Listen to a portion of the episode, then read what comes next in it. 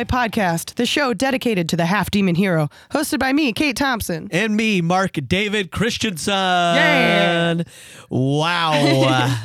wow. I get excited every time we do the intro Wow. for all of the listeners. We're pumping ourselves up. I, yeah. We're totally pumped.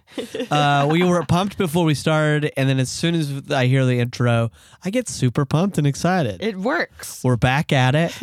we're diving more and more into the world of Hellboy. Yeah, man. Um, today we're we're actually officially going to be starting and going through the first ever BPRD storyline, Hollow Earth. Yeah, We're deep in it now, baby. Yeah, we are dedicated to getting through everything. we might be dead by the time we finish these. I mean, They're so- there's a good amount of stuff to to go through, but it's cool. It's very cool. Yeah. Um, but before we can jump into that um, story, we got a couple segments to get through, and the first one is countdown to Hellboy 2019.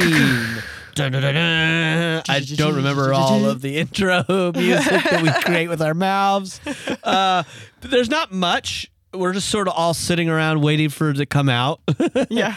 Uh, but the website we got this covered um, is where I got this information from. Apparently, earlier this, and let me look at the date on this. This was about three days ago um, that this was posted. So it just says that what occurred was that Mike Mignola posted on Twitter something about actually a new trailer on its way from Legendary Cool. um, indicating that you know he not maybe not so much himself, but also but that there was a due to the reaction, the unfortunate split reaction of the Yeah. trailer and the use of Mony Mony and the trailer, that there was a new second trailer coming that would ha- be a little more uh, conducive to what is expected of the film. Sweet. However, he posted this, and then the, this website saying that then the, it was deleted.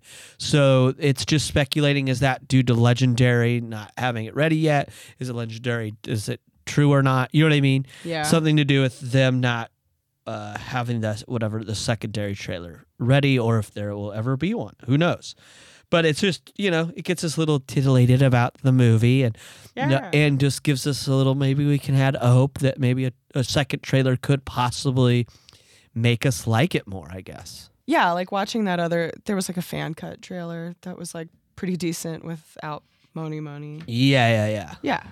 I mean, I didn't hate like I don't hate the idea of a cool like fun song for it, but it might have just not been the right one. I don't know.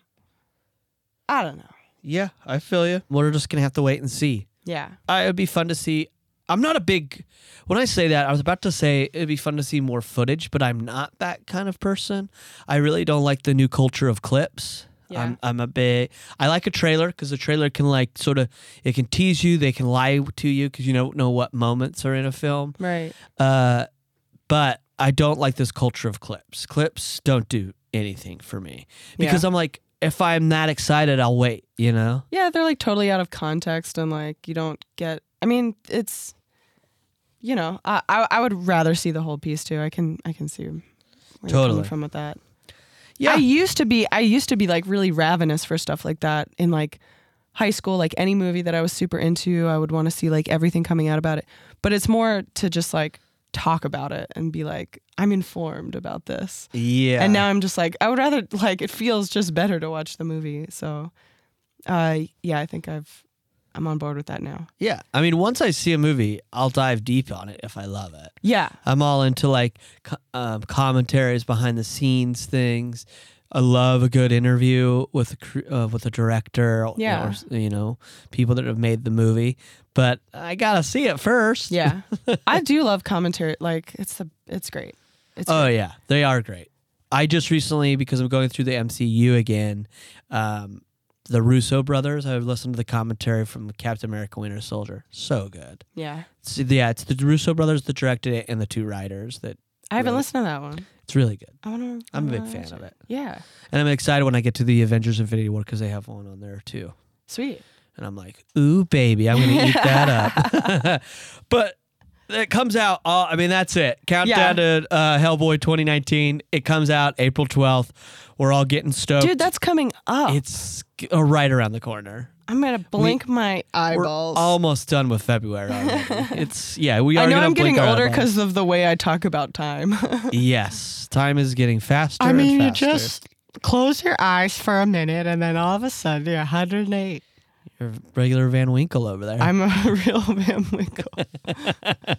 I'm a Uh, little delirious. That's I got my okay. dog listeners. I got my dog. oh dog. yeah, that's true. Yeah, you got a dude. dog. We got it yesterday, so I'm like really delirious. Oh, like because we slept in the living room with her because we tried to like we didn't want her to like shit on the rug or something, so we like try to be like, oh, we'll just have her hang out in the bathroom. And like as soon as we closed the door, she was like, "Oh, why?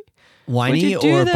bark? She was like whining, but it was like starting to ramp up, and I was like, we really can't have her bark because like we're in an apartment, and yeah, so we ended up just like chilling with her in the living room. I I didn't want to put her in the bed yet because we didn't.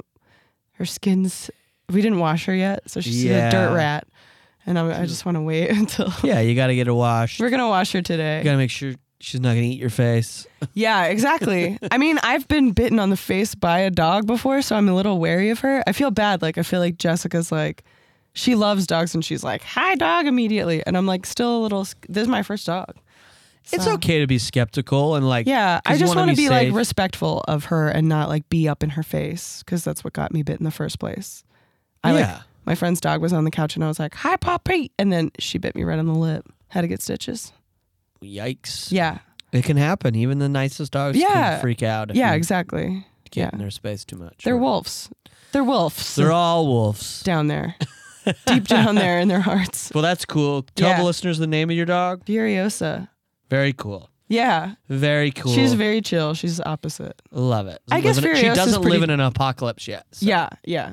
She would keep, be calm and cool and collected in in an apocalypse situation. I love it. yeah. Great. So in our next segment, uh, uh, we gotta we gotta check those emails because we got a segment of oh boy email. Uh, drum, Drum drum solo into that one. Uh, so this one comes from the originator of our nickname, the Crapper. Comes from- Trademark. yep, trademark. Trademark Drew. Yep, Drew Campbell. and he says, Hey, crappers. Oh, and this email is, is titled Conqueror Worm Feedback. Sweet. So, hey, crappers, great episode. And I'm so glad to hear how much you guys loved this story. Conqueror Worm holds a special place in my heart because it was the first story I read as it was being published. Awesome. Very cool. Yeah. Um, I'm, I'm jealous of that. Uh, I wish I could have experienced it back then, just issue to issue. I've told you my story of how I discovered Hellboy, but this story is where I stopped just catching up and started feeling like I was along for the ride. Nice. The- Wonderful.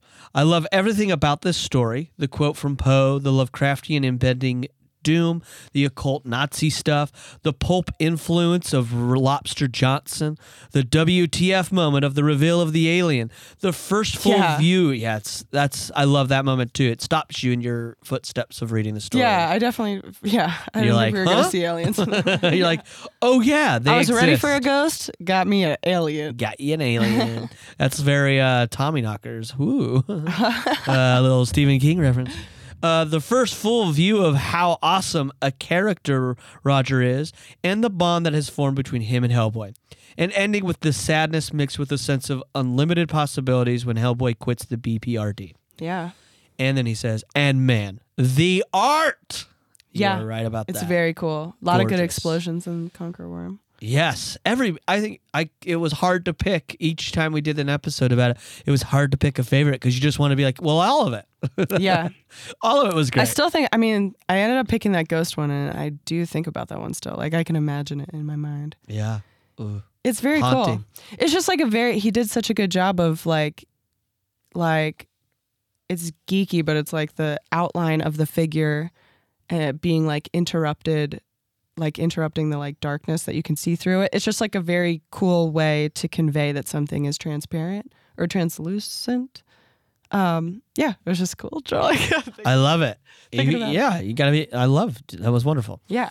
And he says, I definitely think that Mike's art has always been consistently getting better and better, but I enjoy all the eras of his work. And the art in Conqueror Worm really strikes me as a sweet spot between the more detailed earlier art and the more minimalist quality of his later work. Totally. Yeah, it's it definitely feels, I agree with him, a transitional stage Yeah. for Mignola. Yeah. You guys were wondering about the heads in the cabinet. Those are heads of saints with their initials and year of, of death written on them. This is a very cool thing to now know. Oh yeah. He says they are Saint Jerome, Saint Dominic, Saint Hugh of Cluny, uh, Cl- Cluny, I think, uh, Saint Ambrose, Saint Edward the Confessor, and Saint Philibert of G- Jumehingus. I should have known it was Saint Philibert. It was Is on that the true? tip of you my should tongue. know. No. I don't know anything guessed in a about saints. I wasn't. I mean, is saints is more. That's I mean that's some Catholic Catholicism, shit. I should Yeah. know some. I would assume that they were like saint. A lot of saints like heard voices, so I would assume, you know, that would go with the theme of it, Yeah. where it's like certain special people could hear and communicate with these creatures from deep space. I would assume that it would be like if it was any saints, it would be the ones who were like, "Oh, I hear God and I hear all kinds of shit." For sure. There were plenty of them. But what I like about it is the knowledge of the, them being saints enhances that moment. Yeah, it's But if s- so evil. knowing- it's like as evil Yeah. as it could be. Yeah. Like- We're gonna use these these figure these holy figures for our evil demise. yeah. But I love that. But also me not knowing it didn't diminish the story. Not at all. Yeah, it just enriched. Like Drew's telling us that enriches it. Yeah. But it's like, yeah, exactly. It's like any of his little like historical kind of like Easter eggs, almost like putting like historical stuff in there, or like references to, like even if we don't understand the reference of whatever the like legend is or fairy tale or something, it still feels like oh, there's history to this. yeah. Yeah, he's great at including. All his stories tend to feel original but also very lived in because Yeah. of that. Yeah. It's very cool. His Fuck balance yeah. of the two. Thanks for telling us that. Drew. Yeah, Drew, that's great information to have. Yeah, dude. And then he also puts us in his place with this. FYI, the word Kragafi would be pronounced something like Craig Afu. You're very great at looking at these and immediately knowing how, what, how they're pronouncing. Craig Afu? Krieg Gafa? Afa. Krigafa? I'm gonna guess pho. Krigafa. Kragafa. Yeah, that sounds more German. Dude, I sound stupid. I don't, I don't know if I sound German. I I, don't. sound like I, some. I feel like I'm being like some generic, uh, like European accent or like I feel like a That's a computer villain. trying to pronounce it. Like when you go on like dictionary.com and click on the like I'm over enunciating it. It's like I Uh, guess that's how it's. yeah, we're probably butchering this even worse for I you. know. sorry. I'm sorry, Drew. Send us a follow up email about what Yeah. stupid idiots we are. yeah, he says the last syllable is similar to the last syllable in the word sofa. Fa- Yeah, pho. I should have finished that sentence before attempting to Hey, pronounce it. We're just going. we're just It's going. true. I just go. It's okay. And yes, I am an authority on German pronunciation because I've been doing German lessons on Duolingo for a while now. I mean, good. I'll take it. That's more German than I know. And he says Kriegaffe is a term that Mike came up with, which translates to war ape. War ape. That's very cool that he came up with that too. Yeah. Like very rad. War ape. I'm just gonna say war ape now. Every time I see Kriegaffe, I'm just gonna say war ape. Just translate it in your head. no, I'm going to outwardly say war ape. Point to the page. Everyone in the coffee shop is like, "What the fuck is this guy talking?" Keeps pointing war, and saying, war, war, ape. ape. They take me away. and he continues and he says, In regard to your question about Hellboy's teen years, he grew faster than a human child, which makes total sense. He's Yeah. a half demon. There are stories that take place in the late 40s in which he's portrayed as a kid, but older than his actual age would indicate. And the current Hellboy in the BPRD series started in the year 1952 with Hellboy as an adult and a new agent of the BPRD. This was only eight years after he appeared on Earth. That's crazy. So I guess his teen years were more accurately his adolescent years would be around 1949 to 1951. I would definitely be interested in to see some stories from this time period because Yeah. we've never seen Hellboy in that age. We've only seen him as a kid and as an adult. I think it would be fun to see him as an awkward, lanky teenager. Yeah, like going to prom. yeah. I mean, he's definitely not having a prom because he No. lives on an Air Force base. Unless they do. But, like, I wonder. Broom like holds a prom for him. There's definitely a part of me that that that stage in our lives is so significant to a lot of us because it's a lot of tr- figuring out who you are. Yeah, And, I'm not like, saying you don't still, still, figure out who you are because I mean I was definitely a late. I'm I'm I'm just saying for me, Yeah. I was behind the curve. I didn't really discover who I was because I had to move away from like my hometown, and then after like five six years in LA, I finally figured out really like I could live my own skin Yeah, a little bit more. I Uh, understand that. but a lot of people, it's those teen years that they really go through a lot. They experiment a lot in Yeah. different areas of life that to find out who they are, right? So it would be it would be f- highly fascinating to see him in those, even if it's a short period of time like that, Yeah. from forty nine to fifty one. I would, lo- yeah, I would love to see that. I don't know if it, I don't know if we do get that or not. Just not having read. I think further. going off of this and knowing our readers are a little more versed than us. Oh yeah, he's saying he hasn't seen any yet. Yeah. Yeah, yeah. And, and I mean, I don't know if they have any stories that would work. I mean, it clearly, as we, we've already mentioned before, Mignola was already a little resistant to doing even him as a child before that became a hit. But now it's like I'm just very curious what it would be, or what kind of stories would you tell? Because what would his adolescence be on an Air Force base? I mean, Like, how does Hellboy learn about out. fucking sex? Because we now know via Lost Army that Old he has had sex. Yeah, is it Like old soldiers, Playboys? playboys? But that's funny to see Hellboy find an old Yeah. Playboy and Finding be like a- by it, like and a water warped b- cardboard box full of like in the woods. It's very like. Have you seen Apocalypse Now? Where they Yeah. like they like that. Yeah. He's like dealing with men like that that are like obsessed with Playboy. That's what it would be. It would be like you know, or he would be like folding the Land O'Lakes carton or whatever. Have you heard about that? Uh, what's the Land O'Lakes cart? Land O'Lakes, like the woman has like her, she's like kneeling, so like her ex- knees are exposed, and like dudes like I guess I don't know. I guess like I've heard about like teen boys doing this where they'll like fold it like a the back inside cover of a Mad magazine, how you can like fold it and it Yeah. makes a new image. They'll like fold it so that it looks like her titties. like they'll fold it Ah. up. It's we'll, we'll Very Google it. funny. Yeah, very funny, extremely horny if you're like 13 and Yeah. don't have the internet. I guess. I uh, totally, and we we all had our different things. My household one time somebody sent, uh, what's the lingerie company from Hollywood? Something Jeffers something Hollywood. Oh my gosh. What? Just like not like Victoria's Secret or something. It was like Victoria's Secret, but a little more uh, like edgier. yes, and it's something. Hol- It has Hollywood in the name of the company. I don't know. I'm really mad. I can't think of it right now. Look it I up. guess you if weren't find reading it, Dave. I wasn't reading. I was just looking at pictures of women in like Because you didn't give a shit about the brassieres words. that had open nipple, and they covered them with stars. Holy shit, that's like oh okay. They'd I was cover like, it that's for- wild. because it was for it was they'd cover them in stars, but it was pre- still pretty. uh, Shirley of Hollywood, No, uh, I'm so Hustler mad. Hollywood. No, it's something of Hollywood, like lingerie, like some Jeffersons of Hollywood. That's the wrong thing. But it came to your house as like a yeah, child. it came up once, and I got hold of it, and like it felt like the what most joy. because I never had like pornography other than computer in the house. Yeah. Um, Plus, like it was that probably was the like thing. family computer.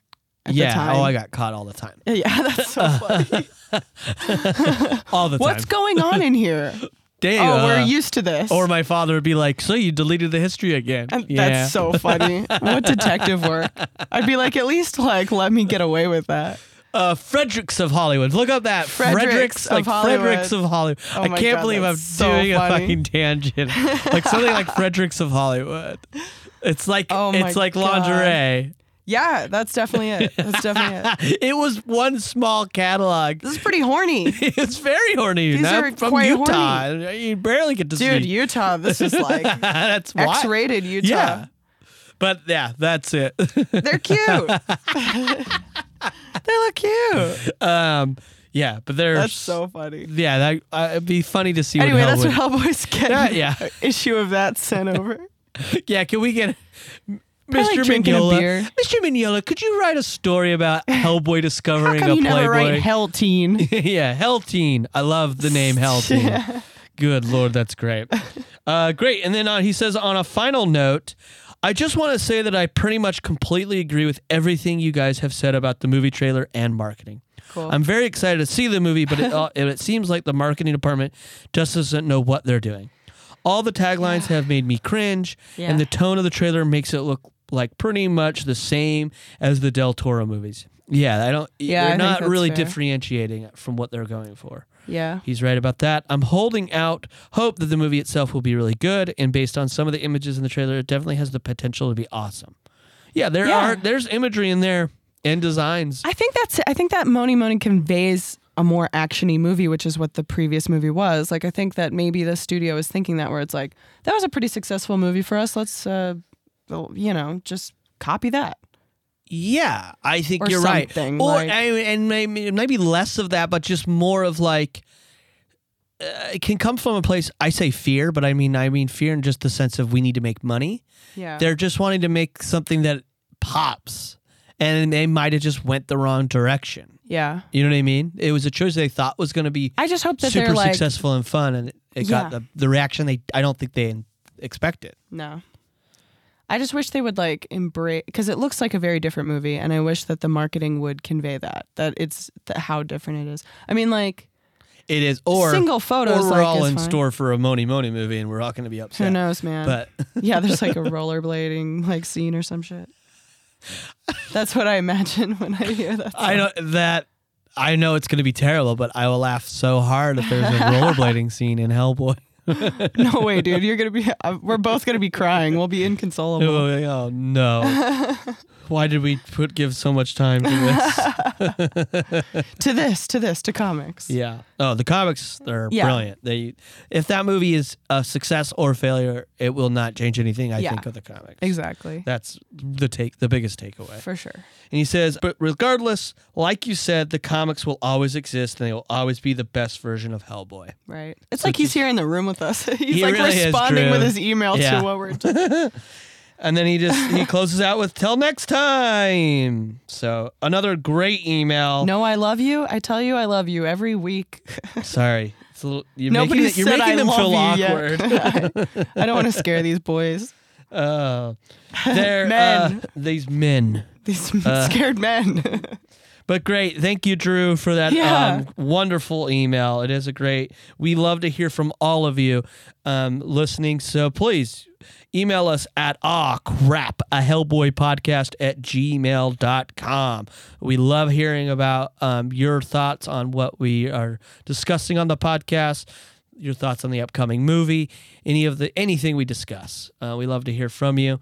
Um, but then let's move off of the oh boy email segment into our fifth ever right hand hashtag right hand of draw. I always want to just call it right hand of draw, and then I'd throw in that hashtag, and I sound like a fool. But that's no, you're good. I think that's fine. So, do you have a prompt? That's how we know. That's, how we see true. them. Yeah, it's how we see it, and that's how That's we just need you what the world is now, dude. We just gotta use them. the last two prompts we haven't gotten any from yet. That's because I'm But being could be- lazy and I haven't done them yet. Yeah, I'm saying they I feel probably. I feel okay that our listeners haven't done those because they're probably protesting the fact that neither of We're us just not doing have done shit. any of our.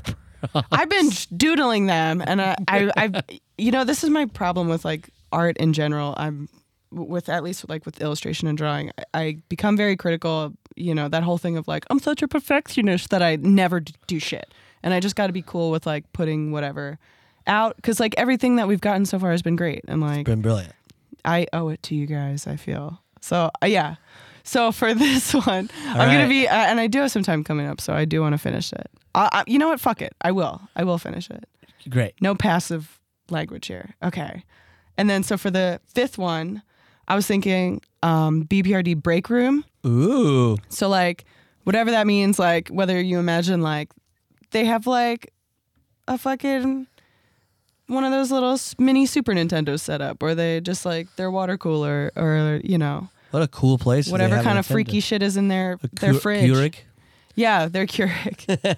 I feel like Abe Sapien would never drink a Keurig. Coffee Oh, he's cup. above it. Yeah, I think he would like He'd have his only own do French pour over. press. Yeah.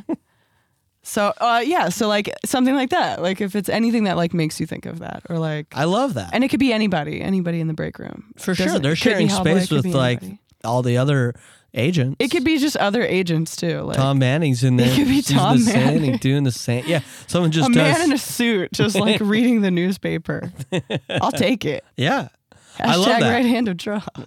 Hashtag right handed draw. You heard it. Fifth It prompt. sounds dry, but I think it's uh, I You think it's a full of of, fun with it. potential. I think it's full of potential. Yeah. Yeah. People getting can get creative in any way with a break room. It's, a break room where you work with monsters and stuff. So it could Yeah. be any any cool thing. Totally. I love it. Imagine That's- Men in Black. Don't get me started. That's that's one of the things I don't love about the movie. The Uh, stupid moving on. worms. the stupid break Oh room God! worms. Smoking I would cigarettes. laugh if somebody did an illustration that had all the Hellboy characters plus just randomly. Who says they don't exist in this universe? True, true. I mean, if aliens exist in Hellboy, those there are multiple things- secret government organizations out to address this shit. Yeah, there's so much out there. You gotta have not one organization, one department Yeah. of the government can't handle it all. Again, you guys, please, when you post your pictures, we uh, we hope you do that. Use the hashtag um, right hand of draw. Um, tag us at Aw Crap a Hellboy podcast. We just can't wait. Can't wait for you to send Yeah, those man. in. Um, I've got really like flustered just now because I got really excited because I didn't know where else to put this piece of art. Um, I that think this is perfect. yeah, um, there's a there is an artist named Daniela Leitner, and that's spelled L E I T N E R. Um, this came through on my my email uh, for my uh, alerts to to Hellboy, and she's just an artist. And she did this project. Um, it's a free project. I think she just did it just out of her love for the character Hellboy. It says um, Hellboy tribute design to Hellboy, working with geometrical shapes combined with my experiences in woodwork.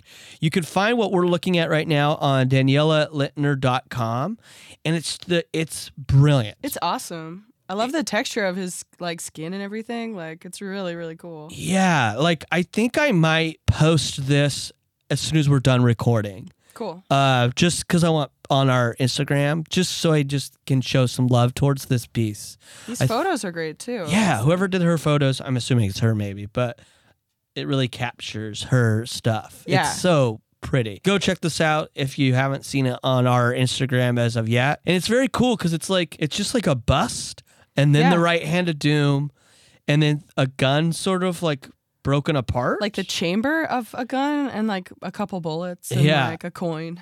and he has a little like his classic cigar coming out of his mouth. It almost looks like I'm gonna go on the edge and say, it looks like she captured the idea of like if you handed Hellboy over to Pixar and they decided to make a Pixar version of Hellboy. Yeah, it's like this cool stylized, like in her style. Yeah, for sure. Hellboy. It's very cool. Yeah. I mean, it doesn't look like it's for sale. His eyes glow too. Yeah, I, bet it would be a shitload of money if it. I mean, like an original. Piece uh, of original art. piece of art. Yeah, and Yeah. it'd be worth it if you bought it from her. I'd hope she'd get a couple grand for this. Yeah. It's gorgeous. If you're listening, Daniela Leitner, you did a wonderful job. Good job. uh, we love this piece. We're going to share it with the rest of the world because it needs to be seen. yeah, man. So check that out, everybody. Again, that's Daniela Leitner. Very cool stuff. And then she has a her whole site shows more of her great work. Very cool stuff. That's our segment of hashtag right hand of draw. Can't wait to see all of your work. Yeah. We're going to take a quick break. and when we get back, we're going to jump right into BPRD's Hollow Earth. Yeah. Hey, I'm Steph Garcia, host of That's My Story Period, a compilation of hilarious stories from people who happen to get a period. We've had stories about losing teeth, tampons on basketball courts, and even a little taste of Hollywood. I also interview some guests to give you and me even more menstruation knowledge. So check out That's My Story Period on Campfire Media and subscribe on Apple Podcasts or wherever you get your podcasts. And you can have that time of the month all month long. Welcome back to Ah Crap, a Hellboy podcast, the show dedicated to the half demon hero, hosted by me, Mark David Christensen. And me, Kate Thompson. Yes. we're back and we're jumping right into the first BPRD story, Hollow Earth. Yeah, it was written by Mike Mignola and Christopher Golden and Tom Sniegoski. And Uh, illustrated by Ryan Sook, who did the pencils and inks, and Curtis Arnold also worked on the inks. Uh, colored by the main man, Dave Stewart, and lettered by Clem Robins, edited by Scott Allie. It was originally published BPRD Hollow Earth number one through three, which Dave pointed out came out between January to July of 2002. So, like, kind of bigger gaps between each issue, I would yeah, assume. and I think a little bit of that must play in again, having not read them when they were being released originally, and not until the collections. Based off of like Scott, Scott Allie's introduction on the collection, um, which is I'm reading off of the published omnibus, the first volume, Yeah. uh, BPRD Plague of Frogs Volume One. He sort of talks that like when the Hollow Earth was released, they sort of are still figuring out what they want to do with B- BPRD. They knew they wanted to do like a team book, Yeah. but it's not really. They haven't really solidified how they're going to go about it. Yeah, he says like they had no template, so they were just kind of winging it. yeah, and and and uh, I don't think it actually. I don't think it shows in the actual work or the story, but in the way it, you can tell maybe by the way it was published. Also, these issues um, are normal, or rather than like the traditional maybe. Uh, I I don't know the exact page counts that we've had in, in Hellboy, but a lot of times uh, you're probably averaging a little over just barely over 20 pages on a lot of comic book issues. These tend to be like in the 30s. They're a little longer each issue, as well as like what follows, and we'll get to, of course, in the future. You don't immediately go into like Hollow Earth and then the next like big storyline, like how we have done with Hellboy, like uh, meaning like their little pillar ones yeah. like from meaning like we don't go from seed of destruction to wake of the devil into conqueror worm with bprd they end up going from like hollow earth which is like a three issue story arc to like little one-off stories for a bit and i think it's them just figuring it out Yeah. which that's is cool. which isn't i mean now that i just said it out loud is not that different from what they were doing with hellboy Yeah, in between like the big his pillars little shorts and stuff. Yeah, that makes sense. So it's like weird. They might have been trying to figure it out, but it probably, if you were a regular reader, just felt maybe in tune with how you expected to read in the world of Mignolaverse and Hellboy's universe. Yeah. So cool. That's all. it felt very much like that. Like the um like I think Ryan Sook really kind of captures Mignola's like it's it's it's like that kind of thing where it's like almost uncanny where it's like, oh I can it like it sort of looks like it but not quite. Like he's he get he like captures the style pretty well, particularly with like especially in this opening scene with the mountains and like the fog around the mountains and everything. Um looks very Mignola-y. Uh, Totally. yeah. Like very subtle differences, but I think he really like tries to make that like uniform that look of the characters and everything. I would agree.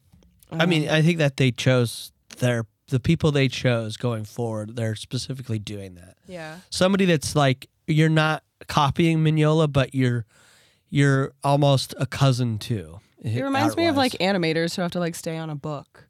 Like characters are designed and then they have to like stick to that. Mhm. Um uh yeah, like that's what it kind of makes me think of.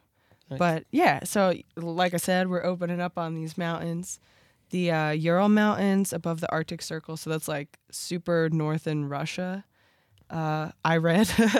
cool. Um, and we see this like cool kind of like like temple that's deep, deep in the mountains. Yeah, it's hidden away. Um, we see that Liz is the one. Like eventually, we see on this page that it's Liz trekking up there, trying to find somebody who can help her, um, basically control her powers.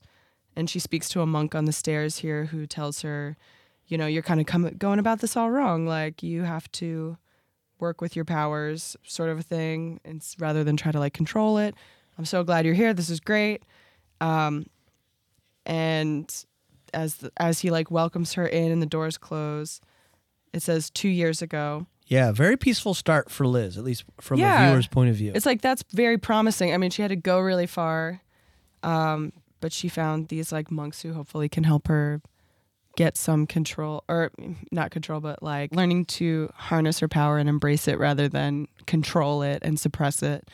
Uh, yeah, so that's really cool.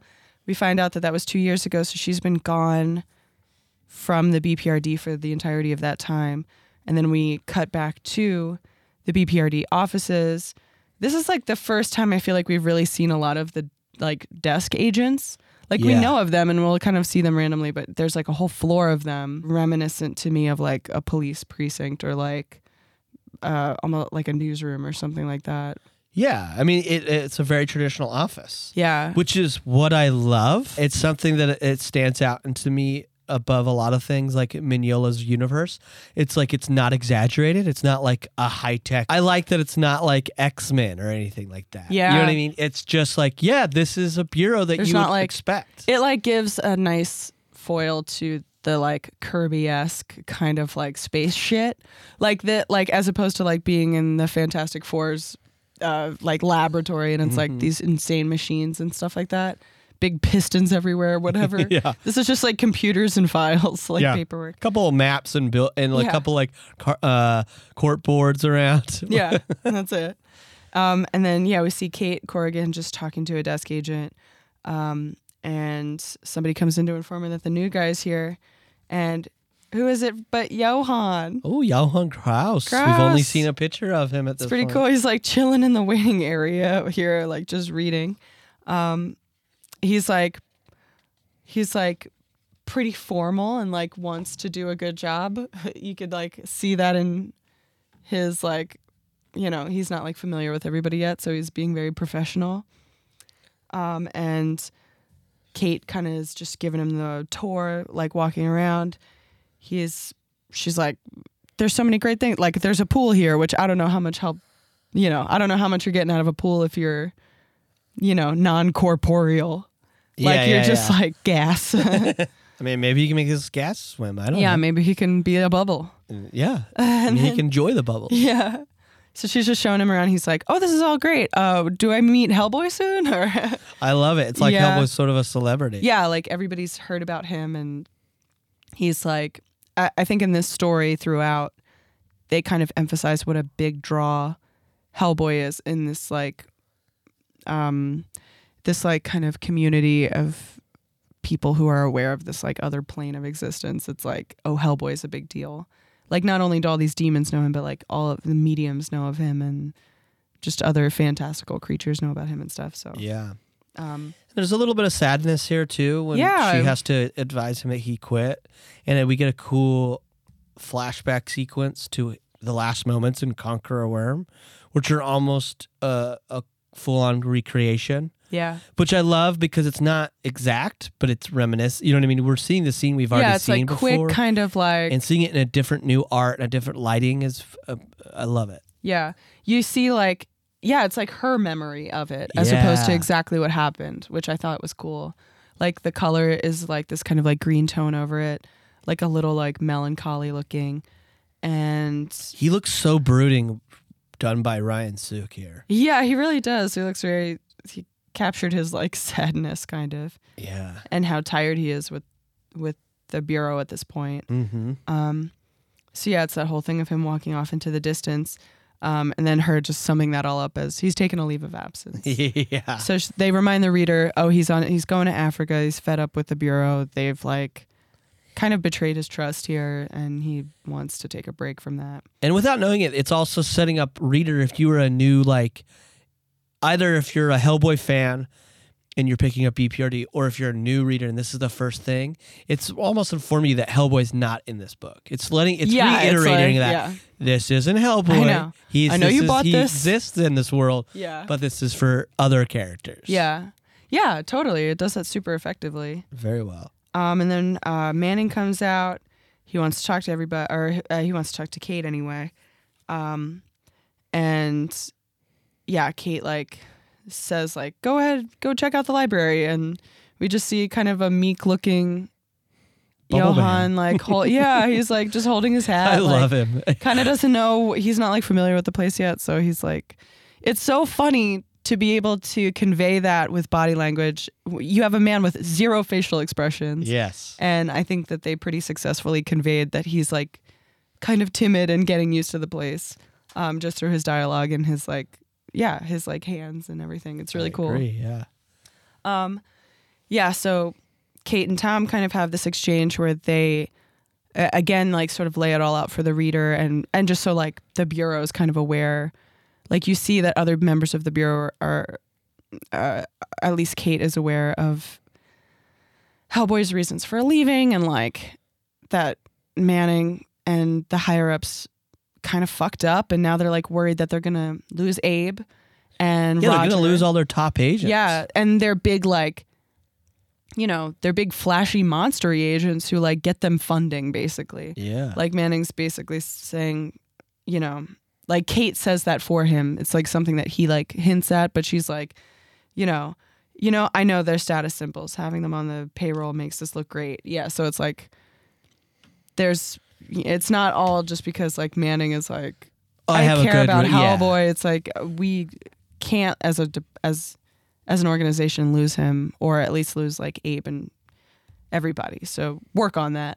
She's like, okay, Yeah, but she's like, don't treat them like pets. Then yeah, they're people. Like, right, like if you want them to stay, you got to treat them a certain way. And yeah. And it's like evident that he doesn't think of he thinks of them more as bargaining chips in that way. I think.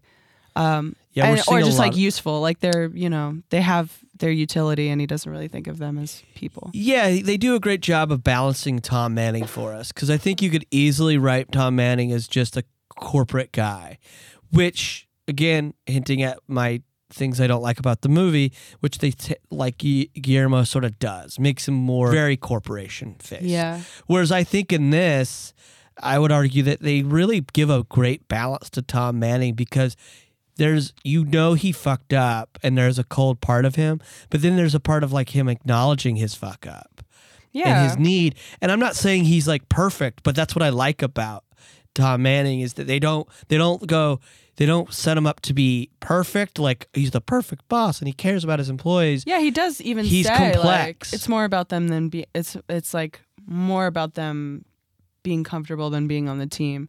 But it's definitely both. So yeah, that definitely adds to it where there's like layers. He's not like complete yeah, he's not complete a complete bastard. Yeah. Yeah. Cool, cool, And cool. he looks very sad. Yeah, he looks he's probably tired, but probably has a lot of people breathing down his throat. Yeah, dude. ba- his back about It's like what are we gonna have a bake sale to make this money? um then bakes from another pastries from another dimension. But Um, going on. I'm just hungry, so that's what I'm thinking. of um, then we go back to the temple in the mountains, and we see Kate, um, uh, kind of morphing her like fire. We see a couple of like cool panels where she's like holding her hands in different positions and manipulating the fire in front of her, and then extinguishing it. yeah. So it's like cool. Oh, she's like learned to do that. She's like harnessing it in a great way. Yeah, she's like has it's part of her now. Yeah. Versus something she's been fighting her whole life. Yeah, and you see like in her pupil too. Like that really like sums that what you just said up, I think. Seeing it inside of her. Yeah. It's very cool. And then we see like. There's like a rumbling, it like makes everything in the room jingle and she as she walks down the hallway to inspect, she sees this huge crack in the hall. Then it cuts to the monks reading from a scroll talking about basically like you, we start to hear the language we've heard before, words that we recognize. yeah. Like there's a lot of mystery, I think, in this priest, right, or this monk, uh, because it's not like they're not like reading stuff that lays it out like we know it's coming. It's very mysterious language, and I think it's built that way because we're walking into mystery, right? That's part of the story that keeps us driving. Yeah. But you start to see language that we've heard, like he says, the slime, the re- the slime, the rebel serpent Ogdru Jahad, Yeah. which spawned 369 abominations in the sea. So you're just starting to be like, it's someone that's completely, v- you think, separate from Hellboy's story is still these little clues that it's all intertwined a bit. Yeah. Yeah, like reading these prophecies, they kind of like, yeah, they go across different faiths and stuff like like so many like everything is aware of Hellboy pretty much. Um yeah. And there's something crazy right here that like uh, it doesn't really I don't uh, uh, uh, it's a very cool moment where she's like there there's a kind of a tremor and the monk just immediately tells Liz like calm yourself it's nothing to concern you but she's like but it feels like like a doesn't feel like a normal geological She's sensing that's more than just like an earthquake or something normal that you'd feel. And he's all there are other sciences than geology, child. The the matter will be dealt with.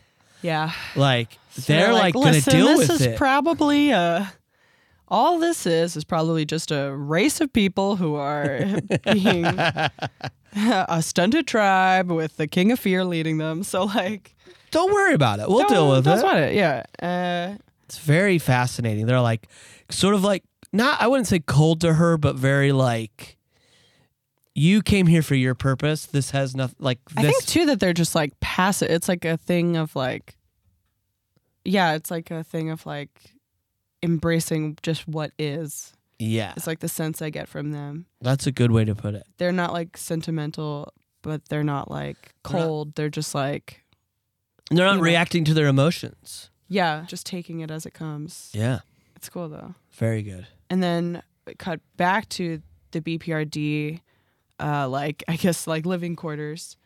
Um, Kate comes in and like is like, I'm returning a book, and Abe's like, Listen, I you never come here to return a book, okay? Like, what's this? What's up? What's going on? we you're clearly here to talk to me about the fact that I'm thinking about leaving the bureau. yeah. um, yeah. So they like have that discussion. She kind of tells him and us a little bit about um, uh, Johann, and we see sort of the same, like in the, that teaser that not every reader might have seen because it was like published in what, like it was published in like Dark Horses. Yeah, they were very smart to put it back in here. Yeah, I think so.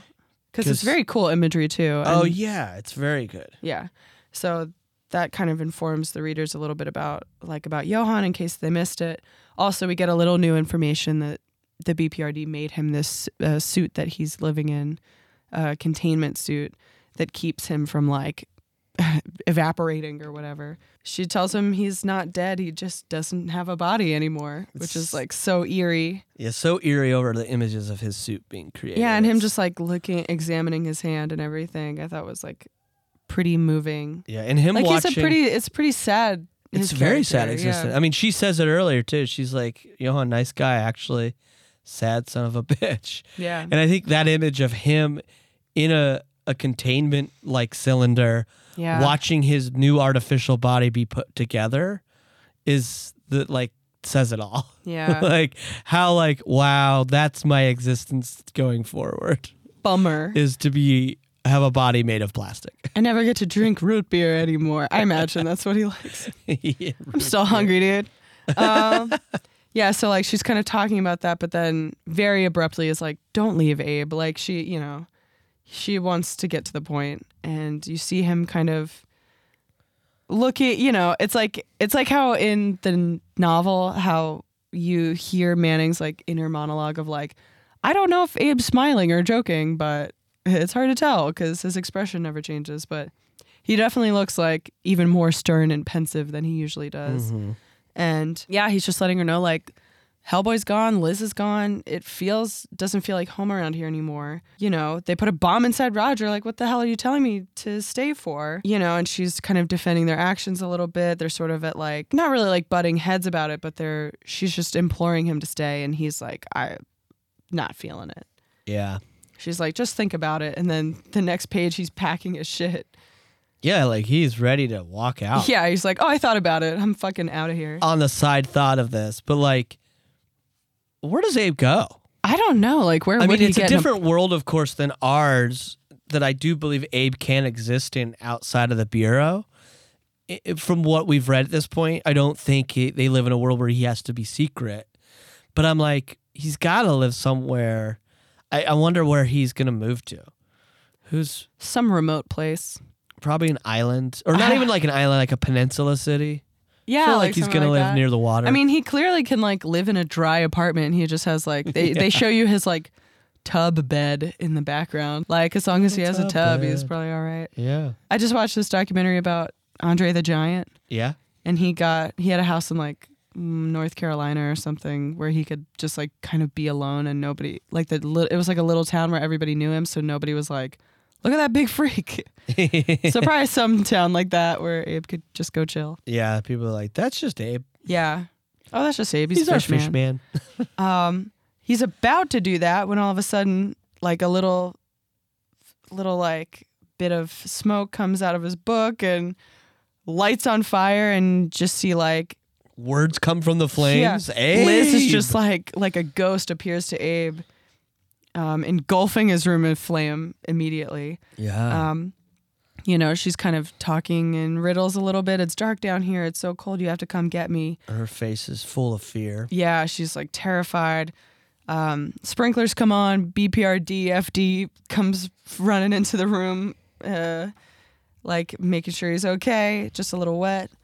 Um, Kate comes in and she kind of ex- uh, sees everything that's happened, and they kind of both agree, like, yeah, we got to go find Liz, basically. That's sort of the rundown of it. Yeah, and they hit like a little bit of a tiff right here because it's like that like Kate's like we kept tabs on Liz's whereabouts ever since she left, and he's like, Yeah. and nobody ever thought to mention the rest of us. And it's just like, well, Liz made her feelings clear. She wanted to be left alone. The bureau's just keeping tabs on her the the way they would anyone with that kind of power. So it's like they really are teetering on that point of view.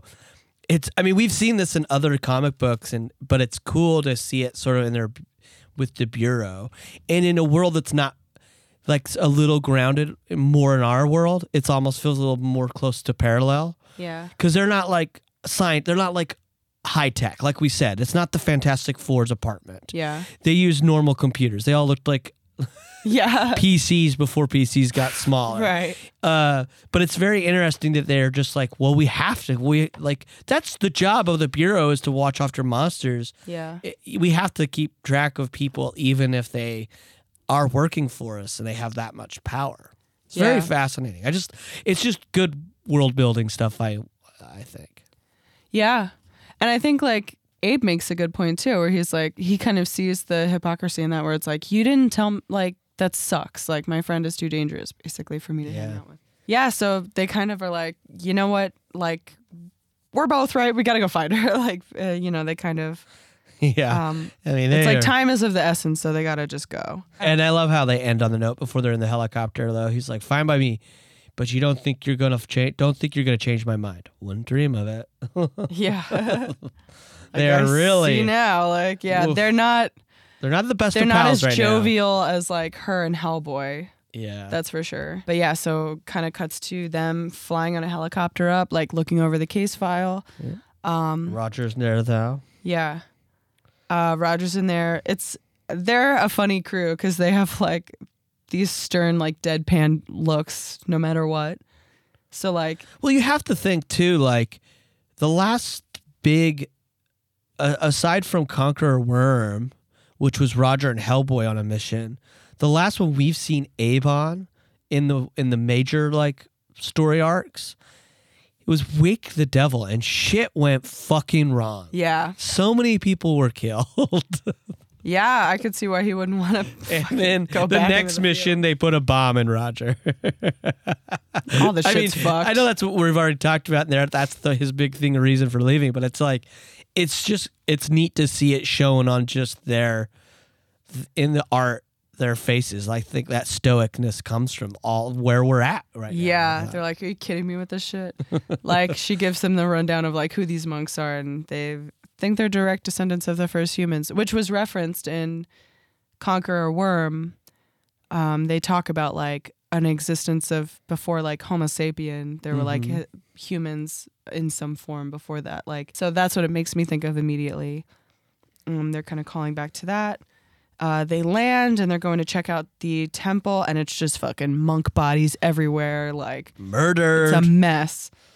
It's a Um, monk. Yeah, it's all a of the lights are extinguished. Yeah, um, By the way, cool band name. pretty badass.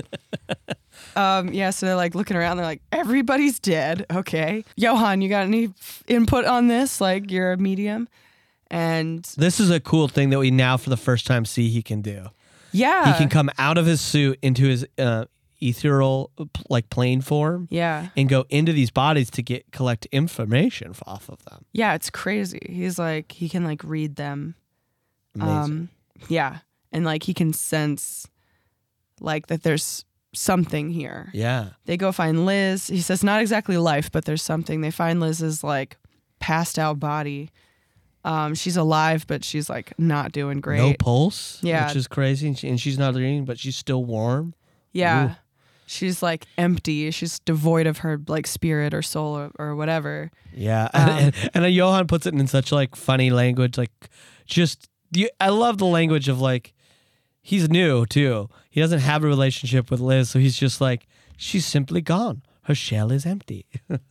Yeah. I'll just, uh, it's just great.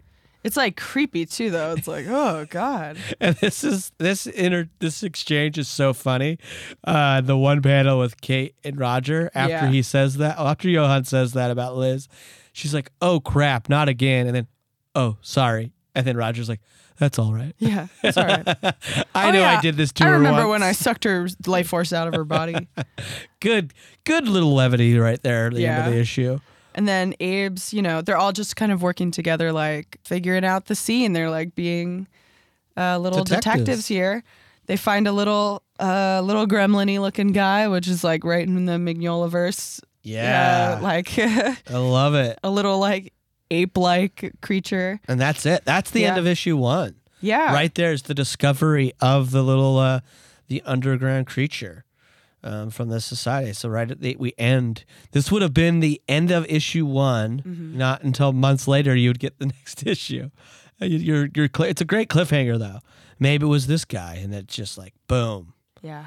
and there's like these old ancient weapons around him and he's dead and you're like okay Who the hell are these guys? what and then we immediately go into issue two Yeah, so like another quick establishing shot of like the helicopters and the uh, the like BPRD agents are bringing in this like sort of body bag like incubator looking kind of thing. This is something I want to point out real quick, and then what when I know people are, it's like just a weird thing that I'm like, oh, this is why I know these guys are like pros, because we the establishing shot they use is not the same as what we did before. It's like I just like people that know what the fuck they're doing to tell a story and don't are not repetitive for us as Yeah. readers because it's the outside of the temple, but it's not a wide shot like we've already seen. It's closer. Yeah. You know what I mean? It gives it a different energy. It, it, it trusts that we know the location. Yeah. Do you know what I mean? Yeah, like you're probably not picking up this random issue like it's unlikely that you haven't read the first issue. So they're like still reminding you, being like, "Oh, we're back here," but they don't. They're not like slamming you with information right up I front. I love it. It's Yeah. just, it just it, to me it's just pro moves. Yeah. But Very. can, can continue. Yeah, so they're like they're putting Liz into this kind of like sleeping bag almost with like a screen. Call it, yeah. Yeah. Um they're gonna keep her body safe in there for now. They zip her up and then they're kind of still like inspecting, looking around. They find this huge like crevasse in the floor, that this big like crack that's opened up. But they're also saying, which is interesting right here, that a bunch of other holes they've noticed have been filled in, yeah. and there's only one left open, which Yeah. could have been why that, like, because that one creature is dead, didn't get to seal it up. Is what I'm I'm implying at least. oh yeah, that's as they're yeah. zipping Liz up and everything, because she's as he's Abe has said is like Johann is determined she's been hollowed out, which Yeah. is crazy. And then we see another kind of power that Johann's capable of here, where he like sort of reanimates this body because like the spirit is still close to the body. He's like recently dead. So he like brings him not back to life exactly, but he's like reanimating him for a moment so that they can question this little guy. Um and of course he's like you know, he's He's a little chatterbox. cryptic and like yeah, he like talks a lot. Um, we are the creatures of this of the left hand, not children, but things, not men. The right hand, the keepers of secrets. They abandoned us in the earth. They left us to the left hand, and that hand is a cruel and evil master. So when he came, he led us to throw down that hand. now finally, he has found the spark, and he will make of it a burning torch to scorch this world. Cryptic, I love that's like a little Frank Ozzy kind yeah, of. yeah. I got a little. I got a little Yoda. in It's very cool. I like it. I Uh, think it's perfect for this guy. He definitely sounds like that. Gravelly. Yeah, he's like a little dark, like uh, uh, uh, fuck, what's that movie? Dark Crystal. Dark Crystal, yeah. Um, Uh, that's very funny because he's cryptic, but also he lays it out pretty well. yeah, he's like, Because- that's what's, as far as I understand it, that's what we're doing here. yeah. and then uh, a great, like, very dry exchange of like want would be humor um, of like Abe going, "Ah, I guess that explains everything. You understood that? No, I was being sarcastic. Oh, yeah, like such so funny. Like Hellboy's not here to be cracking jokes. So Abe's taking a turn at it and he's like not either the he's same. not great at it or Roger's just not the best audience. yeah. It's probably a combination of the two. Yeah. And Roger and them are probably still developing their relationship. Yeah, the because they have one similar to because he helped Roger actually have an existence and not be tortured. But so it's similar. But it, what's cool is we're we're sort of getting we're fresh into this relationship. Yeah. They aren't. I think when we were introduced to Abe and Hellboy, they'd already had a ingrown in relationship. Yeah. And it's sort of cool because instead of going back and just doing flashbacks, which traditionally now we see a lot of, of like, we want to see prequels and stuff, Yeah. this is allowing us to see, in a sense, we're seeing the beginnings of what you you could infer or Hellboy and Abe's beginning relation of their relationship, but through Abe and Roger. Oh yeah. It's sort of in that. there a bit. Yeah, like any new um, employees like working together, you're kind of like figuring each other out. yeah, like, oh, that's sar- sarcasm. That's, that's your way that's my jokes. Yeah. those are my jokes. Then Kate's Yeah. like, that spark could be Liz. That they're t- that, that this little gremlin is talking yeah, about. kind of saying what we're all thinking there. Where it's like, oh, a spark, you say, huh? And then we see Roger. Well, Abe like politely asking Roger, like, "Hey, I don't want to ask you to do this, but could you absorb this little guy so that we could have a map?" like, yeah. basically, they like need to know where they're going, and he's like, "I really don't want to absorb this guy. He's so creepy and." And gross, and he does for the sake of the team. It kind of takes it out of him because he's like a little angry, like left hand path evil guy. Yeah. Um, and I love that because then they figure out like they don't understand what Liz Sherman is, but they're they've taken her to him. yeah, This let this master. yeah. They know. They only know that like their master like wanted her, so she he's like it's that way and it's far. So they start heading out. Oh, and this is the first time we hear his name, their leader's name, because Oh, he saw him. The little guy kept saying he, because he, uh, and he's like, yes, the King of Fear. The They've King of taken Fear. her to him. which the monks were talking about. when they Yeah. were reading over their scroll, which is like, oh, there's this little secret race. Uh, there's a lot more of these little scuttling guys around. Yeah, and then we see like Kate and Abe kind of talking. You see that Kate's like, field operation sucks. Like, I hate sending you guys out like Mm-hmm. into danger. And he's like, that's kind of, you know, that's what we're here to do. That's the job. So you got to do it. Somebody got to do it. So they're gonna take turns, kind of like lugging Liz's body in this big, big old backpack around. Which is wild. yeah, It's such a it's such a cool visual and, and, and it, just like it feels like a classic adventure tale at this point of having to go to dip into the center of the earth. Like it literally Yeah, feels cool. very much reminiscent of those kind of stories. yeah. These And- little mole men. and having to just like we have to get her there to save her life, so we have to lug her along in this sleeping bag. yeah. Kate's like, as they're descending into the hole, she's like, "Don't do anything stupid." Too late. yeah, Going You're down finding there. that humor, Abe. Yeah. Yeah, he's start he's getting the relief from like these little like irreverent jokes. It's funny. It's just funny like to see how Hellboy is like rubbed off on him. Yeah, Yeah, and then they kind of like are commiserating like oh, I Johann saying like how he wanted to meet Hellboy. Is it tough? Uh, you know, not working with him or like, you know, having him not here with you guys. He's like basically like, yeah, like they all miss him Mm-hmm. he was like great and made the bureau feel more homey and it sucks that he's gone but here we are and we have to continue helping our other friends that are still here or uh, you know that need help Yeah, and it's really cool this conversation because Roger's very open about it. yeah and then sort of Abe's sort of not so much engaging in it for a moment because he's just like looking. He's like, "Oh, looks like your ghost compass is working, Roger." I say we're heading in the right direction. He's sort of like keeping his he- his head in the in the assignment. yeah But then Johann dir- directly addresses him and says, "Like, what of you, Abraham?" I love he calls him Abraham instead of Abe. Yeah, he's That's just that formality is so funny. yeah. Has it been difficult with your friend departed? And then he's like, he doesn't really have the words immediately because he goes into thought more, right? Yeah. He's like, difficult, I don't know, but it does feel like the end of something. He was the reason we all stayed. He was raised there. He was home to him. And as long as it was, he made it feel like home for us. So he's sort of finding it, but it really is taking us into his memory, Yeah. which is a cool flashback. it's I such love an the interesting thing of the scout too for them to try to do to like embrace a change in their relationship like that which you don't like it's cool that the book has been going on hellboy had been going on for so long that they could make a, a big swing like that and make it be like about a relationship changing. Yeah. um and like losing somebody that you care about like not to death but to something else. Like i i, I it's just cool that they're giving this story a shot and letting these other characters shine. It's really cool and it's cool. It's it's very cool. And then there's so much rooted in Hellboy, of course, because even in this flashback, yeah like you were saying God, the this tone the color of it is very so cool. This ri- like the orange they're using on this that's overlaid on everything is so cool. yeah But it's like hell. I mean, Abe is immediately off the bat saying the first memories of the bureau are terrifying. He still has. I still have nightmares. And this is Hellboy, reminiscent of Abe versus Science very coming in.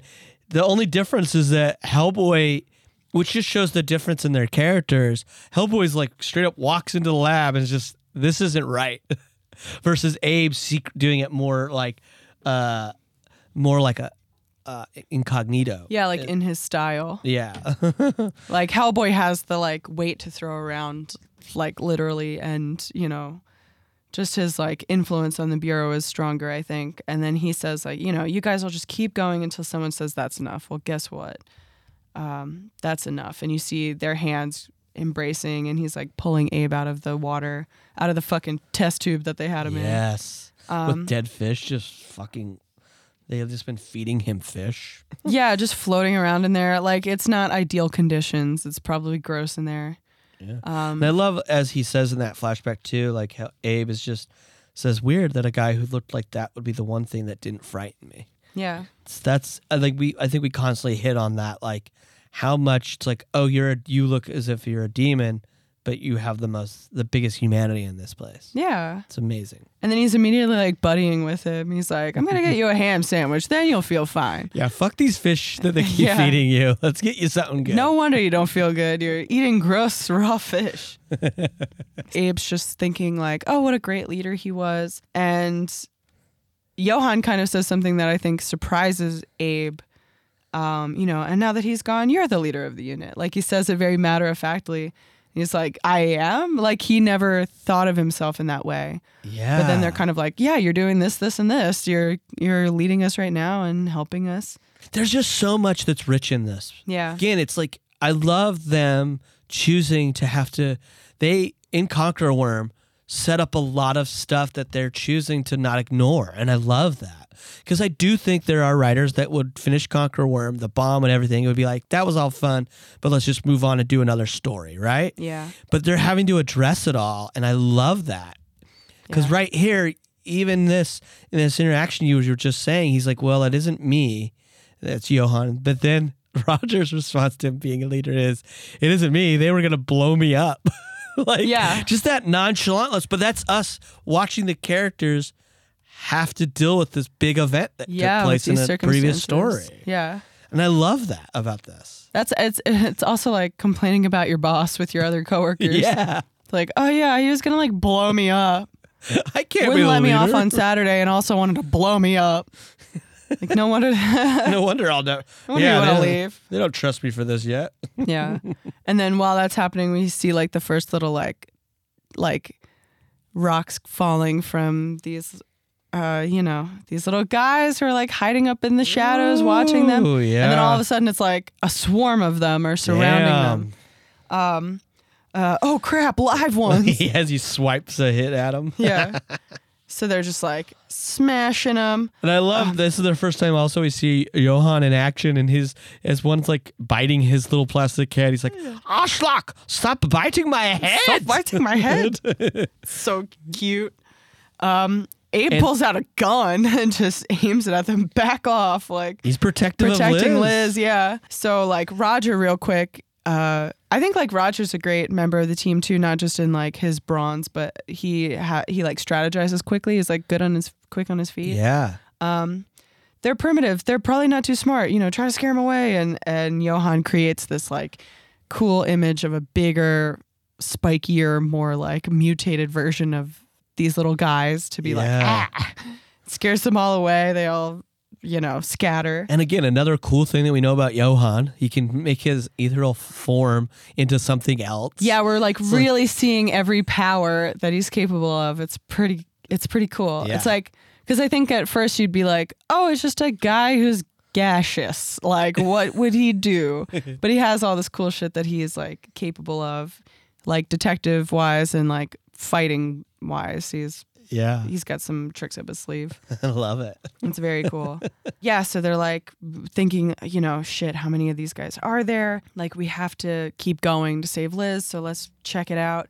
They wander into this huge, like, cavernous room with tons of, like, junked machines. Yeah, and they say it best by saying, "Imagine like I think I believe from the this is Roger. He's like, "Hey, look at this," because they go to silhouette, and I think Roger's in the middle, going off of this. Yeah. Or no, it's it would be Oh, Abe. Sorry, yeah, I guess so, it's yeah. Abe. My apologies. Just off the silhouette. Oh, yeah, uh, because it's Roger's holding that light. Yeah, and he's like, imagine that the junkyard at the center of the earth, yeah. and then it's they're like, wow, this is really fascinating. All this stuff. Could these have built?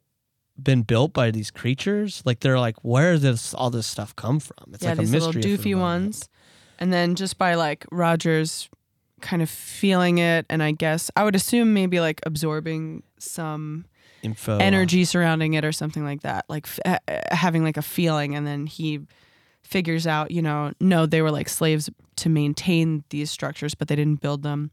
And then looking at the carvings on the wall he's construing that like the he's like interpreting that the left and right hand the good and the evil path the right hand was able to go up onto the surface of the earth and continue beyond this like underground cavernous world. Yeah, led by the king of fear and led and they killed off by their own slaves. Yeah. And then right as they were sort of figuring that out, old Johann finds something. Yep.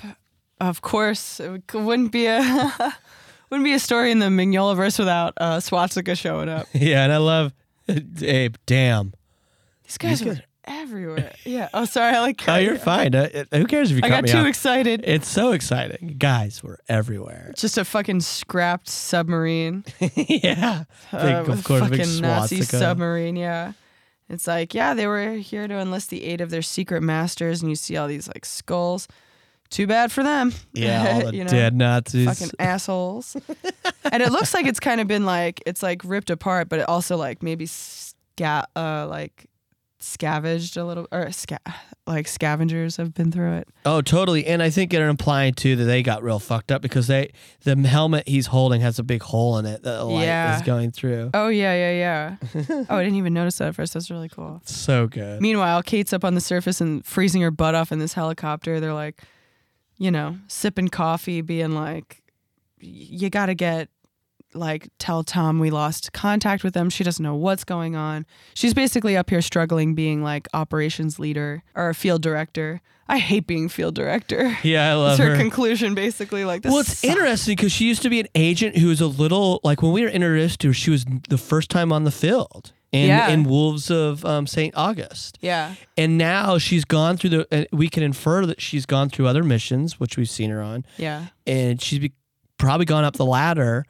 and now she's ha- like instead of having to be on the ground, she's now taking over and now has to deal with like the bureaucracy of her own um, organization. Yeah, and she very much feels to me like the Trevor Broom of uh, of this like era of the BPRD. Like she's she likes learning about it. She likes like being at the desk. She doesn't mind doing that stuff. Yeah. and she or I guess not because like Broom liked going out into the field a lot. Um, Yeah, yeah, ma- maybe she's it. not because yeah, I, I take that And I back. think it's a different era too. I think you're right in the sense to to equate the two in the that's sense like of their that. position. That's what her position would be. Yeah, but she's she liked the other side of it more. Yeah. And times have changed. I think in the era of Broom, you probably had a little less bureaucracy.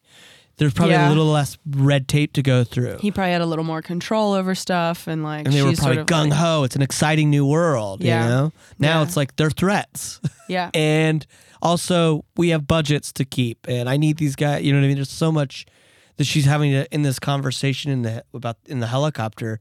She's just dealing with bullshit. yeah. Like, She needs backup and they can't. I can't talk to my people. They're like radios out and all this shit. They're telling him that the head, Tom Manning, is busy. Yeah, it's like, it's oh, like I don't care if he's like at lunch. yeah, get him on the goddamn phone. Meanwhile, like down in the caverns, they're like inspecting the machines, and it looks like these ones aren't as scrapped up as the other ones that they saw. They're like, looks like somebody's repairing them. yeah. We see a quick little shot of one of the little guys, and then he s- disappears immediately. Um, Do you think they see him right here? Because, or is it just what he's saying? Repair it. They don't see him, right? I 'Cause that- that- assume that- not. I, assume, they're not like too. I still just wanted being to make followed. because he says that does not bode well, and I was like, that can't be the image. That's not. That's I think just he's just thinking like the the repair. repairs, like oh okay. shit. cool. Um, yeah, and then we get this cool to give you like an idea of the scale of the place that they're in. This like awesome fossil or like carving in the wall, Yeah, and an enormous doorway, and the three of them walking through. Pretty cool panel. And then uh, Johann's like, "Wait, you said they wanted to blow you up?" Like, kind of following up on that. um, it's like, yeah, Hellboy told him to trust me. He sounds like a good friend. He was the best. Like, really, just kind of getting the sense of how much the rest of this team misses Hellboy. And then Abe does a little like, "Wait a minute, do you guys hear that?" And the rumble increases, increases Oh, until we've heard this rumble before. yeah, what the hell? And it's just like a huge, like, toady version of these underground dwellers. Yeah, it has like a weird awful. hairy back. It is awful. yeah, he's just a nasty looking boy. He's the big, big daddy of these things. And then these ones are more warrior esque. They have like swords. They're not the Yeah. primitive ones.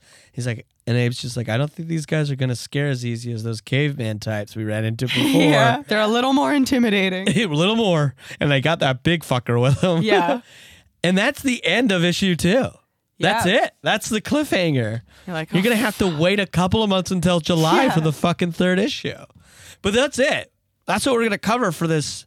Any immediately, we're gonna go into our final thoughts. yeah. Any immediately like your final, your first reactions to this, favorite panels, favorite like anything is just. There's so much to discuss, especially this being our first BPRD storyline. Yeah. Well, I guess like there's a lot of stuff that I like of like Abe's character development.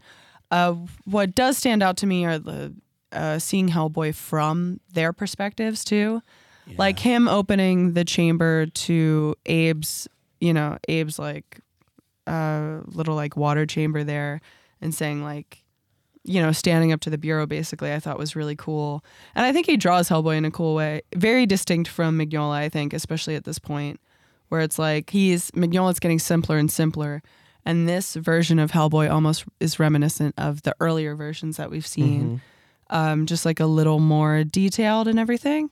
Um, st- still very cool. I think I like just the general like close-ups of Abe in this first issue too. When we're first introduced to him, Yeah, Uh, like or in his apartment. introduction, yeah. Yeah, I think he just is drawn well here. I think he looks really neat. Yeah, Um, he has a really strong, really strong features, and especially his first close up. yeah. It's I think those like visually are my favorites. That's Um, great. Yeah. It's like funny. It's funny that it like doesn't stray too far from Mignola's style, but it's still It's new. it's new and it like feels like composition of the page as a whole. I guess like Mignola is such a master at it or either that or I'm just used to it. So like I feel like that in general is not as impressive to me, but it's in no way like bad. It's very it's still very very well done. Yeah, and he's doing the story. He probably put a lot into the script. I mean, we Yeah. clearly don't have the script here f- to see how much he was writing exactly what was in each panel and Yeah. so forth. But him being still a story writer, it's like you got to assume that there was a lot in there Yeah. onto where things and how a page should flow. Yeah. And I bet you, Ryan, I mean, Ryan Sook on his own merits probably read all the Hellboy stuff and they picked up from where they had and and then went on his own and made it. I mean, it still feels like a new. It doesn't feel it again, it doesn't ever stink of like an imitation. Right. I guess really because he's not imitating Hellboy too much. He's showing little bits and pieces of him, but it's through somebody else's lens. Yeah. And- which is the perfect device Yeah. to finally have another artist in a story portray Hellboy is like, oh, Yeah. from another point of view. So if, even us as a reader, that we're so used to our main character being drawn one way, Yeah. now we're being into like, oh, we can now ease into the idea that he can be drawn a different way, and it's like It's maybe perfect. subconsciously, yeah, it's perfect Yeah. for us to just go like, yeah, that's, That's different perspective. Yeah. It's yeah, that's a great point. That's It's- very cool. it's pretty ingenious and it's ma- I mean, and you don't know and it, it either they thought of it that way or it's just what's magical about great storytelling in that way you Yeah. just those kind of things fall into our laps Yeah. when we're just trying to honor what we already what we built on before it's amazing oh yeah. um, I, I think my favorite panel there's so many my favorites i think is johann looking at his plastic suit being Yeah, built well he's in in, the, the, first tube. issue He's in his own tube. i think that's gorgeous and i love that It's very cool. I love Liz's appearance, her fire apparition Yeah. to Abe. I think that's very just gorgeous. eerie. I really like the close up of her in that one too, because you just you can see the pain in her eyes, and it's so simple. There's not great detail; it's just eyes and shadow, and but you just feel her pain and her fear. through Yeah. that. And then I think my other one I just want to point out, right? I just love that one slim panel uh, that says it's of Roger, him having that little small smirk in reaction to Johann as- saying he is a good friend, and him saying the best.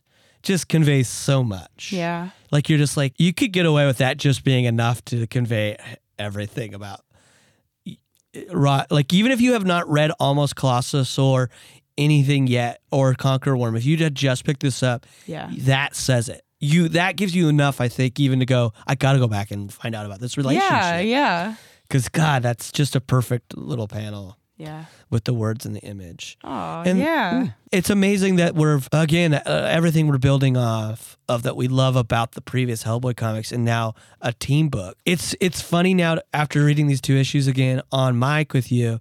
It's like it doesn't feel lost. Like even though Scott Allie says they're trying to figure it out, Yeah. it's like but it feels like they did. yeah, it feels like they got a good amount of it. Like, it, uh, or I mean, if they stumbled into it by accident, then they did a great job. yeah, it's pretty It feels like there was a lot of cool stuff contributed here. Yeah, I'm. I, I applaud them. I applaud them very much, and I love this world that we've now dipped into. The Hollow Earth, just the creatures and all the, like you said, the scope of everything and how large it is in this underground world is amazing. Yeah. There's so much, and I can't believe we have to wait till another episode. And for the, and the people in the past, they had to wait so many months for this Yeah, third issue to get to. All right, and before we get to our final segment of the episode, um, this is our suggestion segment. I realized we didn't do it last episode. Oh shit. Uh, I only realized it when I was editing the episode, but I was like, you know what? We covered a lot of stuff um, along with the Lost Army that it was okay. That I think we Yeah. we're all right. But this is our segment. And do you have anything you want to suggest um, for our listeners to read, watch, or enjoy that's based on what we just went through with Hollow Earth or anything that's inspired by that? From our underground stuff. Uh. I'm going to oh jump in there. Okay, please do. uh, I immediately thought of with all the great underground stuff was go watch Lord of the Rings, The Fellowship of the Ring. oh yeah, where they're Uh, walking around. I think all the underground. Helm's Deep. the- is that what it's called? No. What is the underground Fuck. world? It's like I don't know Lord of the Rings as much as everybody else. It's where the dwarves used to dwell um, in the mountain. Um, but it made me really think of that. And I, I had recently watched Fellowship of the Ring again because it's on Netflix, even though they, I hate it when they only have one of three on there, even though I'm not a big Return of the King fan. I think it has flaws. The first two, fucking love. Yeah, they're great. I They're so fun. I've love the Two Towers and the Fellowship of the. Ring. But I was like, The it- Mines of Moria. yeah, Mines of Moria are very. It made me think of that when I was uh, reading. So I was like, if you haven't seen those, or if you want to revisit, that would be my suggestion: is go read those. Yeah. Go the- go watch those. the only thing you don't I'm have to read. That's a big. for- uh, uh, that's, yeah, that's a big undertaking. That's a big undertaking if you want to reread that. For some people, maybe. Yeah. There uh it is the only thing coming to mind with like underground stuff because they go into I mean, you don't have to. It can be anything. Have you guys ever heard of it? I think you've, Feels so you've already referenced that one, and you. Yeah. But that's all right. Uh you got a new dog. You're tired. Yeah, I guess my suggestion is go get a dog and Oh my god. go uh, get a chill old one. I love it. She's very good, but she's still I'm just worried. I feel bad being anxious about her, but I am. You a gotta little not bit. be anxious. You gotta let. I You gotta, just let find your go flow with them. flow. Just find acceptance that my hands are always going to smell like dog for the rest of my life. Uh, but that's it. I don't know if I have anything. Maybe I would highly. Uh, the other thing, maybe I'd suggest just with the bureau stuff, sort of like having its darker side with Roger and everything, and them sort of dealing with the inner um, turmoil of the of the team. Um, I highly suggest reading uh, the Astonishing X Men by Joss Whedon. I think Oh, yeah. his two his two storylines are very good. One of them is awesome when you find out that the War Room uh, is actually a sentient being Yeah. that Xavier is pretty much enslaved to help the X Men train, It's messed and up. she becomes she gets free and be, she fights them. It's fucking a great. It's a great ride when you get That's to the one that's like the- really Kitty Pryde heavy, right? Like I feel That's like the I've- second one, yes. Okay. because that that one's amazing. It has the giant bullet and Kitty Yes, Pride. Uh, yes. Makes it translucent so that it doesn't destroy that world. It's amazing. So yeah, that's my other suggestion is that astonishing X Men. Oh, good those, Those two storylines are brilliant. Joss Whedon. stuff. but yeah, that's our uh, suggestion for that. We want to hear from you about your thoughts on Hollow Earth, um, anything else we uh, read on the podcast and discuss. So please email us at ah crap a Hellboy podcast at gmail.com. We, as you know, will read those emails word for word right here on the pod. Yeah. So before we close out, we got another uh, final segment for you, and it's one that you probably love because we just talk about things that are Hellboy merch. It's Hell to Pay. Now we have three things to discuss in Hell to Pay that are coming out. Uh, the first one is, and it's directly related to Countdown to Hellboy 2019. It's the new Funko. There's a Funko just recently revealed. I'm pulling this from comicbook.com. Um, I bet it's everywhere on every comic books um, website. You can just Google it. Um, it's Funko reveals the Hellboy movie version. Yeah. So it looks cool. I mean, again, it's hard to say if we're all gonna, as fans of Hellboy, gonna love it or not. But for a Funko toy, it's designed really well. Oh, Big yellow eyes. It's got you that texture, like that more like scarred up texture of his skin. Yeah, this guy's seen some shit. He has that long rocker hair. Yeah. Uh, he has like the B, the classic BPRD T-shirt, which is always uh, it's. I love it, but it's always silly that they have T-shirts. Right. It's They have, like, for a bureau, yeah. Yeah. For a bureau having merch and those is very funny. I love it. I mean, the only controversial thing I can see immediately is that he's wearing those boots, so we don't know if he has hood feet or not. yeah. Which I realize, I wonder a if they'll show it in the movie. They'll just show him putting his shoes on. yeah, that should just be the opening scene, just to get over with it. Just him wiggling his hooves. into the big boots. Yeah. Design boots. Or he's like talking to uh like in James Bond, they have like a Q for the bureau and he's designed him his shoes. Yeah. And he's handing them his over for specialty. him. Yeah. So but I think it's a cool Funko toy. Funko does a great job on all their variations. Yeah. So yeah, you know, I think if you're just a Hellboy fan in general and you're a completist, that's a perfect thing for you. Yeah. Great. Our next thing is going to be the, and again, also with the the Hellboy uh, movie coming out. We it's just they've announced. I think this is sort of older news. Actually, nothing really new. New. They're doing uh. With coinciding with the release of the Hell, new Hellboy movie, they're going to be doing a Hellboy Art of the Motion Picture book Yeah. those are always cool. Again, it's an it's a it's an item that I don't know if you're gonna purchase it right away or before. I always am like conflicted with these art books because they release them. They tend to release them a week or so before the movie gets released, and it always bothers me because I. I think the I have a Force Awakens book, art book, Yeah. and I love it. I love it. Yeah. But I was like, I knew it. It came out before the fucking movie. I think. What if it sucks? Also, what does it suck? What- Uh, yeah. what if it has a spoiler in it? Yeah. It Especially- definitely would. You wouldn't be able to look at that before. Yeah. I'm, I'm pretty sure a lot of those art books come out prior to the book, the movie release, and I'm like, stop doing that. Yeah. Release it the day, spoiling like the week or two after. That's funny. But I mean, I might be wrong. I can't remember the release date um, for this new uh, Hellboy art art of the motion picture. But that's cool. I think if you're into that, even if you're into just art design, you might be somebody that's pursuing like that as a career, maybe like production design or Yeah. makeup or costuming or you know They're creature creation. Those are book. That's a book for you. I think Yeah. to see a world building. Star. It's funny that you do have a Star Wars one. I always associate stuff like that with Star Wars because I feel like they go deep and they have like oh yeah. have any information that you want on a Star Wars movie, you can get it. Oh yeah. You can They get make on a all the book about it. vehicles. I have a book on that. yeah, yeah, So I have Yeah. like a distinct memory of being in a Sam's Club looking at a, you know, like their stack of books. Sam's Club. Yeah, That's like looking at one for um episode one for Phantom Menace, I love like an art book of the Phantom Menace. Anywho's, yeah, I I mean all of those even if those I mean even the prequels for their mini flaws, those art books are fucking awesome. it's cool. All it's very Star Wars art comprehensive. It's like yeah. this is the yeah. If you Cuz you one of my biggest ones, you just got me on a little tangent. One of my biggest ones is that I like Darth Maul looks cool in the movie. I'll give it, you know. yeah But they're in one of the art books for Phantom Menace. There's a version in one of his designs that I like so much better where he's like wearing white. His- weird. yeah, his has like a high collar. It's like a bust like drawing of him. He has like a high collar. He's wearing white, and his like horns are like look like barbs that he's like tied around his head, almost like like in a sense like a Sith, sort of like giving himself some sort of punishment almost. Ugh. I think the design is way cooler than what they ended up with in the movie. Sometimes those art books can make you go like, "Oh, they could have done better." yeah. It's tough Uh, because the there's Force probably so Awakens many ones, people I making disagree those because I love the new. Star Wars. So Yeah, um, yeah, that's it.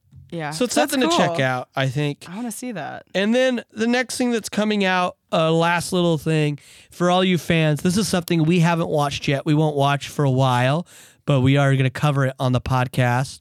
They're they just they're releasing a double feature of both the animated movies in 4K. Um, Ultra HD. So if you're a huge Hellboy fan, I'm not sure if these have been released just yet, but it's cool. I, um, April second. April 2nd. There you go. It's all right before the movie release. So you can really get pumped for the new movie Sweet. by watching these on 4K. Um, it's going to be great. I think, what are the titles again of it? Um, it's called, it's Sword, Sword of Storms. Is that what it Yeah. Sword of Storms and Yeah. Blood and Iron. Blood and Iron. Great. Oh, I have never seen them as of yet. I, I actually hear they're good. I heard they're good too. I'm excited to watch them. Yeah. When we get to those, it's going to be a lot of fun. Ron Perlman voices it. Yeah. So very cool. So those are definitely things to check out. Uh, but remember, it will be hell to pay. Didn't give you any of the pricing, just so you can find out for yourself. any of that can be Googled and found online for all of you Hellboy fans out there. You probably already knew about all of it, but we love you anyway. You're Just ahead of us. case. You're always ahead of the curve. Uh, but great. Thank you again for listening. Please follow us on Instagram at Ah Crap a Hellboy podcast, Twitter Ah Crap Hellboy, and subscribe and rate and review on Apple Podcasts or wherever you podcast.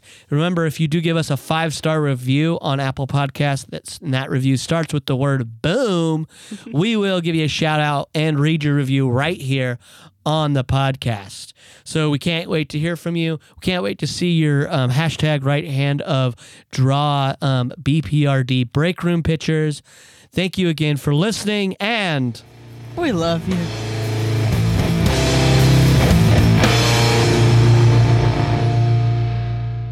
My sneaker just made a squeak and it sounded like a butt. Sorry.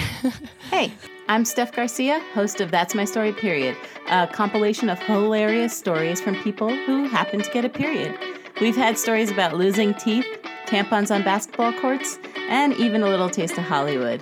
I also interview some guests to give you and me even more menstruation knowledge. So check out That's My Story Period on Campfire Media and subscribe on Apple Podcasts or wherever you get your podcasts. And you can have that time of the month all month long. Campfire.